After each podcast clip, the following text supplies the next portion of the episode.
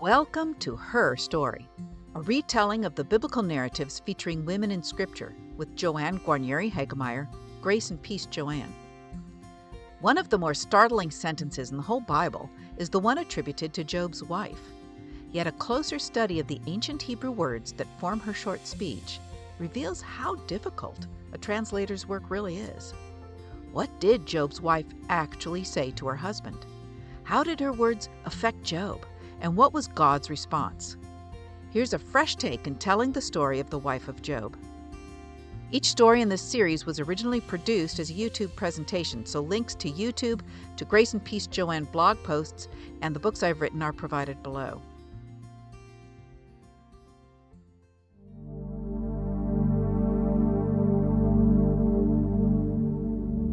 If there was ever a controversial figure in the Bible, it would be Job's wife. Was she a villainess or a heroine? Her story is found in the book of Job, and as its first sentence in his book indicates, there was once a man in the land of Uz whose name was Job. This book centers on a man named Job who lived in the ancient Near East in what would one day become northwest Arabia. He and his wife were living a clearly blessed life, and it would have been assumed that this couple was favored by God. Yet when Job and his wife received bitter blows, losing all they had, the tide of public admiration changed to public abasement.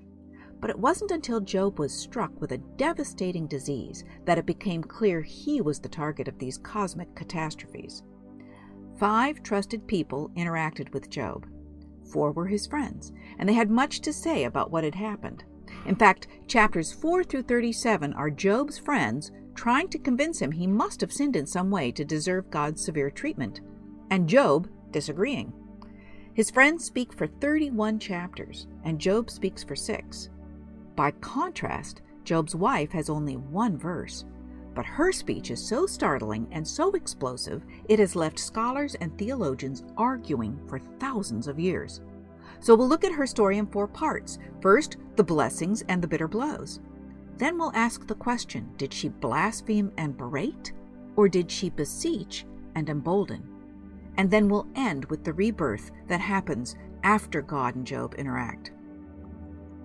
So, by every measure, Job and his wife were blessed by God. That man was blameless and upright, one who feared God and turned away from evil.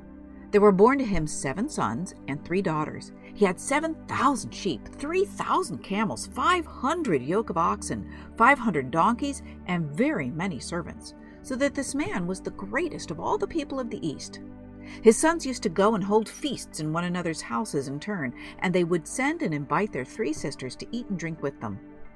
Job prayed regularly for his children, and as a prophetic note to what was about to occur, the narrator wrote, when the feast days had run their course, Job would send and sanctify them, and he would rise early in the morning and offer burnt offerings according to the number of them all. For Job said, It may be that my children have sinned and cursed God in their hearts. This is what Job always did. We learn much later in the book that Job had once sat in the city gate as an elder and judge, and that people sought out his wisdom and admired and honored him. This would not have been possible for Job without a wife who was able to run his household well, who was a good businesswoman and craftsperson, who was respected by their servants and staff, and who, most notably in patriarchal cultures of antiquity, was able to bring forth children. A mother was at the pinnacle of her culture's honor an esteemed matriarch in her community. In fact, she had successfully born and raised 10 children, seven sons and three daughters. And numbers in ancient Judaism carried significance. Three signified completeness and stability, such as the three patriarchs. Seven was one of the greatest power numbers, representing creation and good fortune, denoting divine completion and holiness and sanctification. And it indicated a very great blessing and 10 was a symbol of good fortune and power. So to have this number of grown children said much about the mother of their household, able to raise up sturdy, beautiful, and beloved offspring, heirs to her husband, and worthy wives to their community's sons. But unbeknownst to them, their righteous and happy lives prompted conflict in the heavenly realms. The Lord said to Satan, Have you considered my servant Job? There is no one like him on the earth a blameless and upright man who fears God and turns away from evil. And then Satan answered the Lord, Does Job fear God for nothing? Have you not put a fence around him and his house and all that he has on every side? You've blessed the work of his hands, and his possessions have increased in the land. But stretch out your hand now and touch all that he has, and he will curse you to your face. The Lord said to Satan, Very well. All that he has is in your power. Only do not stretch out your hand against him. So Satan went out from the presence of the Lord. From the heavenly courtroom, where Satan indicted Job as a shallow man who honored God only because of his blessings, and God presented his defense of Job's integrity, to the earthly arena, where Job and his wife would enter into a sudden, shocking ordeal that would ultimately prove their love and loyalty to God. One day, when his sons and daughters were eating and drinking wine in the eldest brother's house, a messenger came to Job and said, The oxen were plowing, and the donkeys were feeding beside them, and the Sabaeans fell on them and carried them off, and killed the servants with the edge of the sword. I alone have escaped to tell you. While he was still speaking, another came and said, The fire of God fell from heaven and burned up the sheep and the servants and consumed them. I alone have escaped to tell you.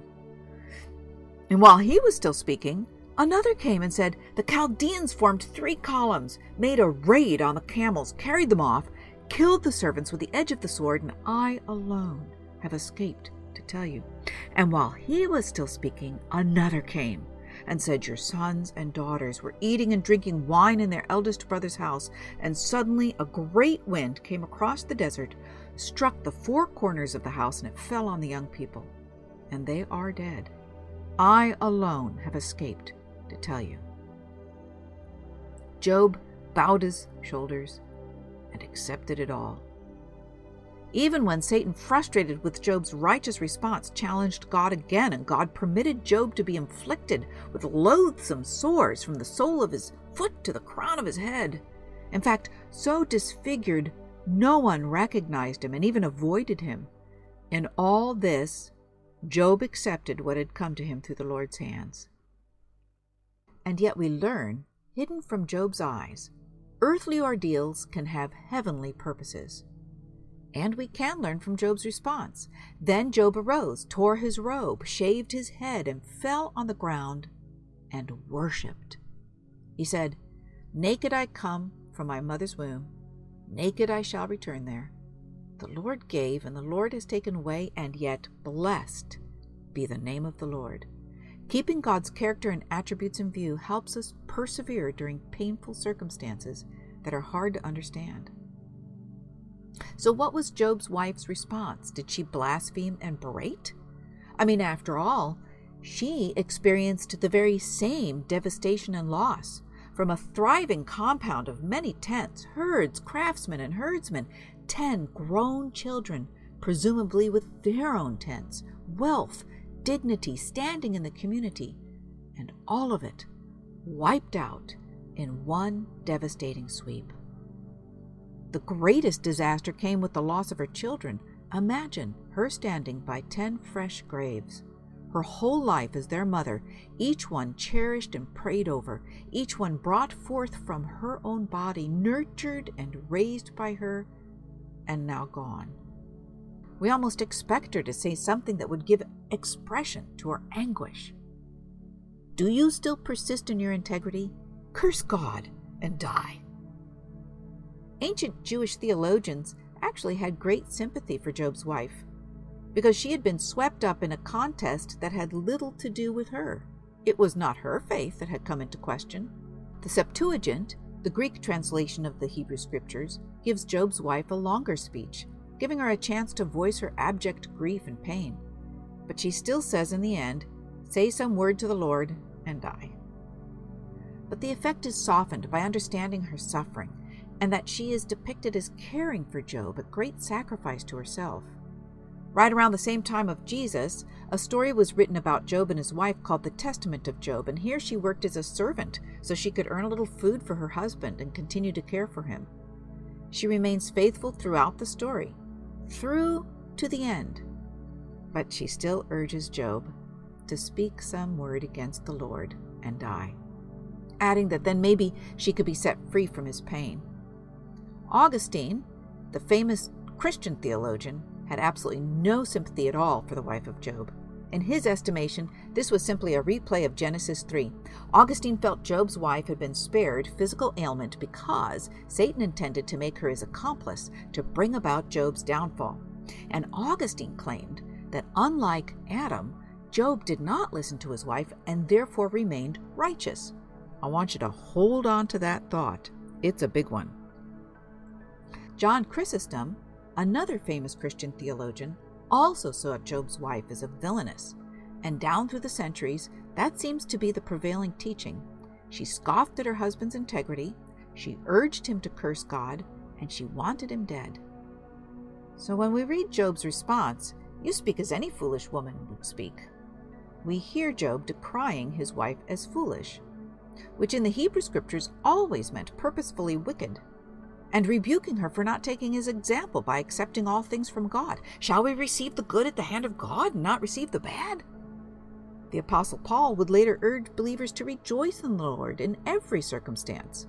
Rejoice in hope, be patient in suffering, persevere in prayer.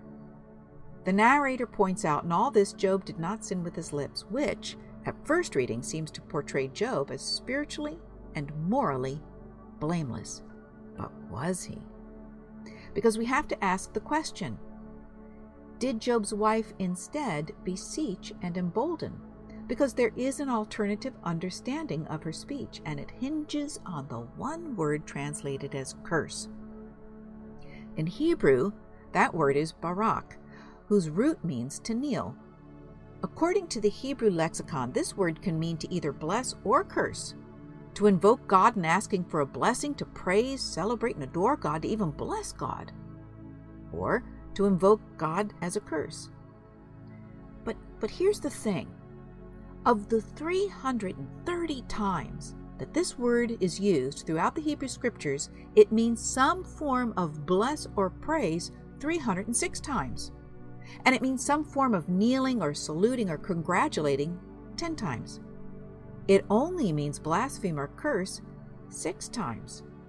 And this passage right here contains one of them. There is another scholarly dispute. Did Job's wife ask a question or make a statement? Several Hebrew commentators believe she stated, You still keep your integrity. In other words, you must still hold on to your integrity.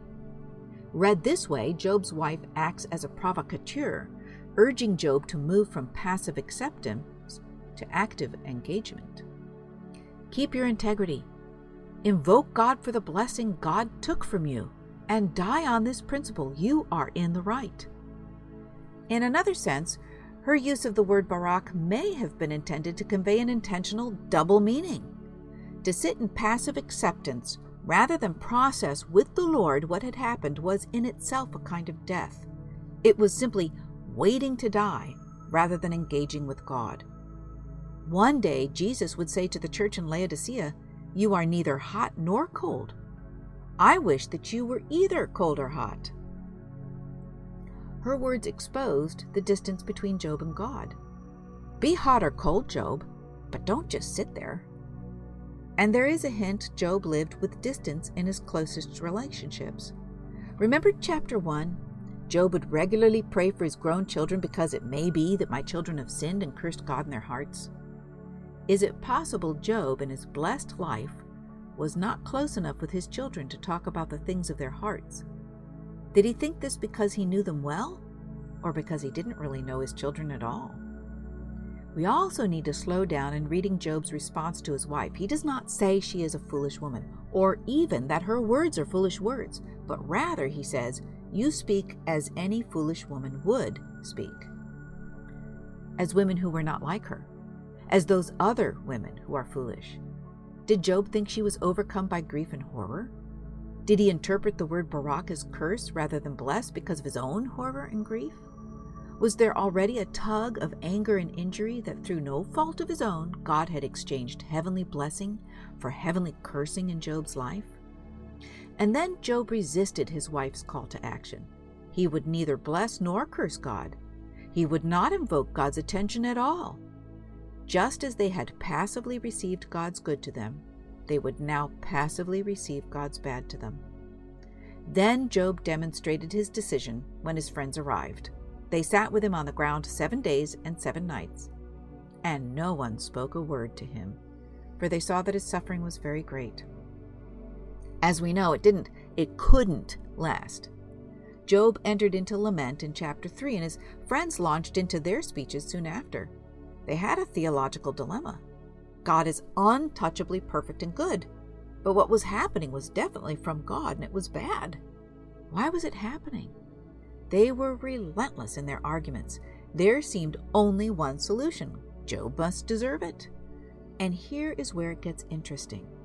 It seems as though his wife's call to action had been percolating all along in Job's mind and heart. It took 30 chapters, but he got there. Let me be weighed in a just balance, and let God know my integrity. Oh, that I had one to hear me! Here is my signature. Let the Almighty answer me. Oh, that I had the indictment written by my adversary. She said to her husband, Keep your integrity. In spite of his friend's long discourses, Job kept his integrity. She said, Invoke God for the blessing, or cursing, you decide, God took from you. Job invoked God for an answer. She said, And die on this principle, you are in the right. Job asked that he might see the indictment that must have been brought against him by whatever adversary it had been, because Job was sure he could successfully defend his case. Draw near to God, and God will draw near to you.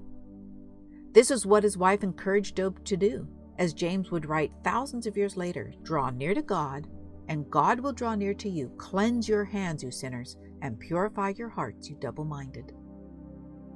And that brings us to God's response and a rebirth for both Job and his wife.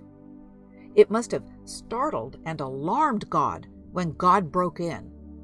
Immediately, it seems, right after God spoke, Job lost his nerve and clapped his hands right over his mouth, but God had come for a purpose. Then the Lord answered Job out of the whirlwind Gird up your loins like a man. I will question you, and you declare to me. It was time for Job's relationship with God to go to the next level. In a series of questions and answers, God led Job through the wonders of God's mighty acts, the scope of God's responsibility as sovereign over all that is in the physical and spiritual realms. And as God revealed God's creation and wisdom and reign and character and attributes, Job's faith moved from passive to active, from distant to near. I had heard of you by the hearing of the ear, but now my eye sees you. God turned to the people who had spoken to Job. Remember, there were five. Three of them God rebuked. My wrath is kindled against you and against your two friends, God said to those men. You have not spoken of me what is right. Notably, the person who for thousands of years has been vilified the most in Job's story, God did not rebuke. There is actually indication it was by her instigation that Job finally called upon God for the answers he needed to mature his faith and refine his theology. Jewish theologians long held Job's wife remained with him all throughout his ordeal, for it was her ordeal as well. She faithfully tended to his wounds, she faithfully cared for him, and kept care of their home even in abject poverty and degradation.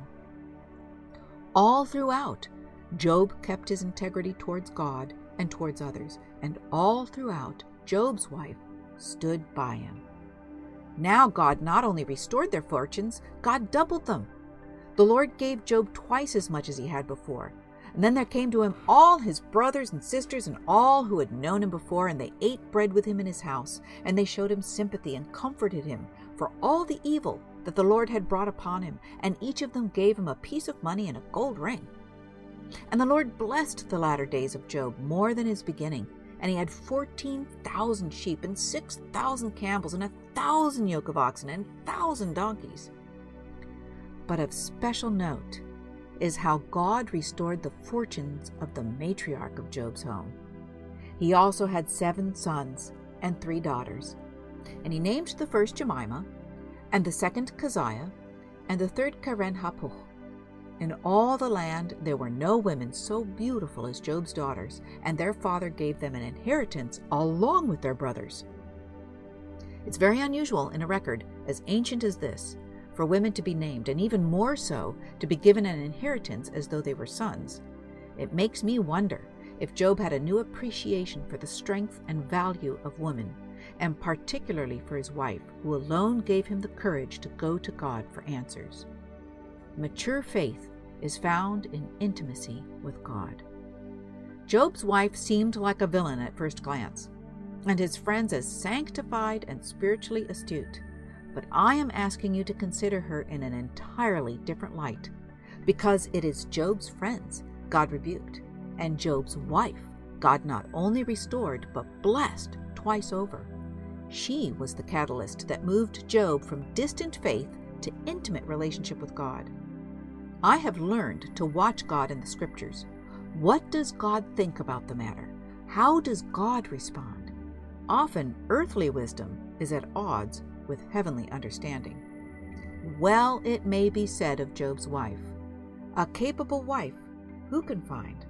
She is far more precious than jewels. The heart of her husband trusts in her, and he will have no lack of gain.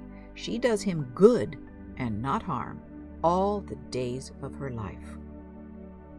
O Lord God, we are so thankful to you that your response to Job's wife helps us to understand what a good influence she was in her husband's life and how she prompted him to draw near to you. And so we ask now that you would help us to see through your eyes the things of your word, that you would help us to draw near to you for heavenly wisdom, and that you would enable us to recognize when earthly understanding is getting in our way.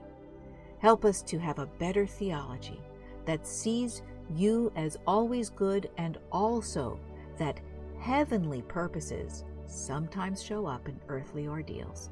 We pray it to the praise of your grace. Most people have heard of Noah and of his ark, about the great flood and the animals two by two and the eight people who were transported from the antediluvian age into a new world. Noah's wife is also mentioned several times. What did the ancients know about her that went without being said? Let's find out in the upcoming podcast, The Wife of Noah.